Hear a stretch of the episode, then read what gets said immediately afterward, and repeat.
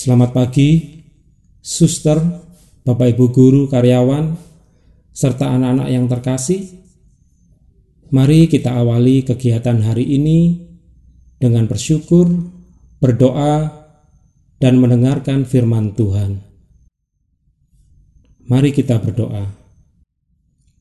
Demi nama Bapa, Putra, dan Roh Kudus. Amin.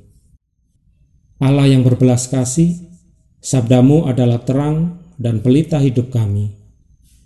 Doronglah kehendak dan tekad kami untuk mengamalkan sabdamu dalam hidup dan perutusan kami sehari-hari.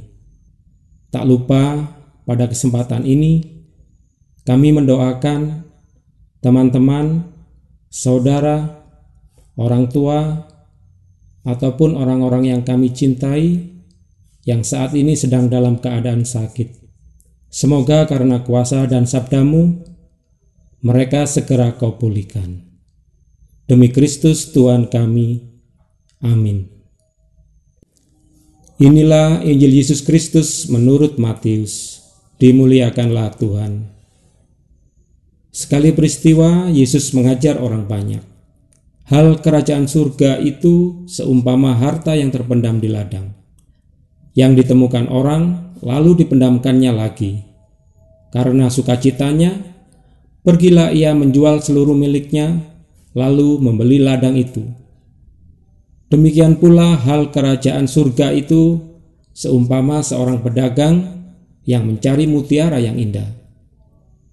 Setelah ditemukannya mutiara yang sangat berharga, ia pun pergi menjual seluruh miliknya, lalu membeli mutiara itu.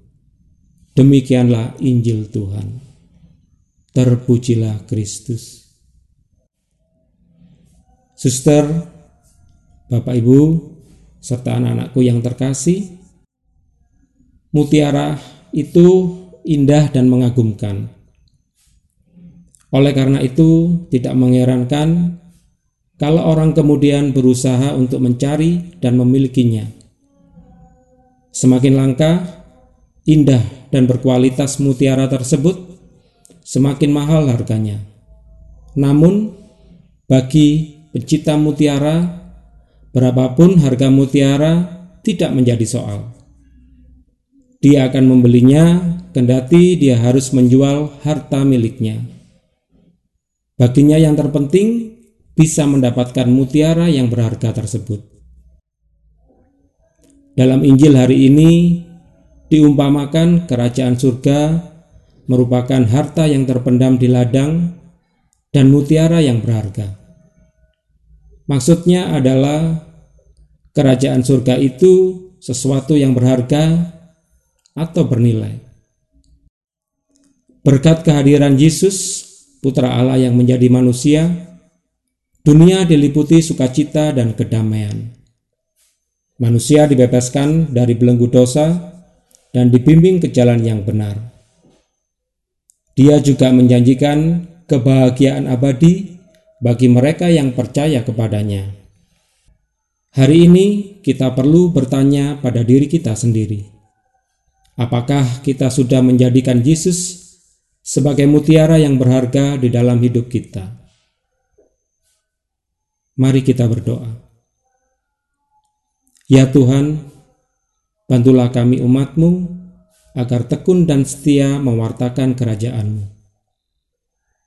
Jadikanlah dirimu sebagai penjuru kami, sehingga kami yakin bahwa pada suatu saatnya nanti kerajaanmu akan tumbuh dan berkembang sampai seluruh dunia. Amin. Demi nama Bapa, Putra, dan Roh Kudus. Amin. Selamat pagi dan selamat beraktivitas berkah dalam